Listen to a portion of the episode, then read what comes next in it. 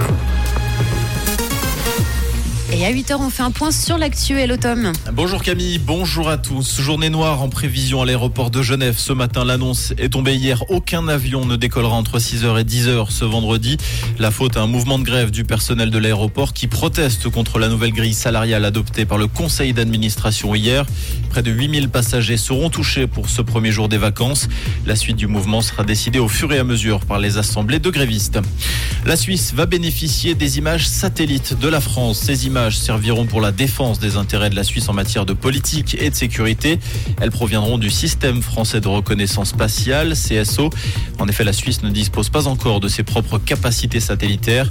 Le pays est donc dépendant des images et des données d'images de fournisseurs commerciaux. Cet accord avec la France entre en vigueur en 2025. Deuxième nuit de violence et de dégradation à Paris après la mort de l'adolescent tué par un policier pour un refus d'obtempérer. Des heures ont éclaté après la marche blanche entre habitants et forces de l'ordre. Plus de 400 personnes ont été interpellées cette nuit alors que plusieurs commerces ont été pillés. Dans le même temps, le policier auteur du coup de feu a été mis en examen pour homicide volontaire et placé en détention provisoire. Premier vol commercial réussi pour Virgin Galactic. La société fondée par le milliardaire Richard Branson a transporté quatre personnes dans l'espace hier, deux hauts gradés de l'armée italienne, un ingénieur du Conseil national de la recherche, ainsi qu'un employé de Virgin Galactic faisaient partie de l'aventure.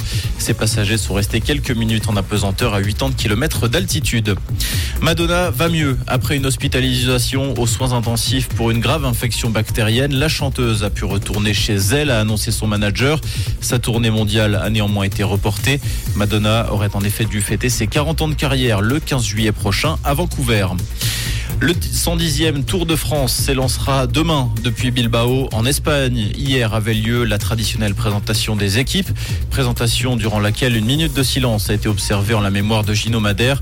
Le Grison est décédé sur le Tour de Suisse le 16 juin dernier après une violente chute. Le dossard 61 n'a pas été attribué au sein de son équipe Bahreïn Victorious en hommage au coureur suisse. Le départ et l'arrivée de cette première étape, donc demain, se feront à Bilbao. Comprendre ce qui se passe en Suisse romande et dans le monde, c'est aussi sur Rouge. Rouge Pour cette fin de semaine, des averses, un ciel nuageux et des orages possibles. C'est le programme du jour avec 15 degrés à la Côte aux Fées et à Fleurier et 18 degrés à Chernay et au Château du Châtelard avec une tendance à l'amélioration en fin de journée tout de même, malgré des températures qui restent fraîches pour la saison. Une très belle fin de semaine à l'écoute de Rouge.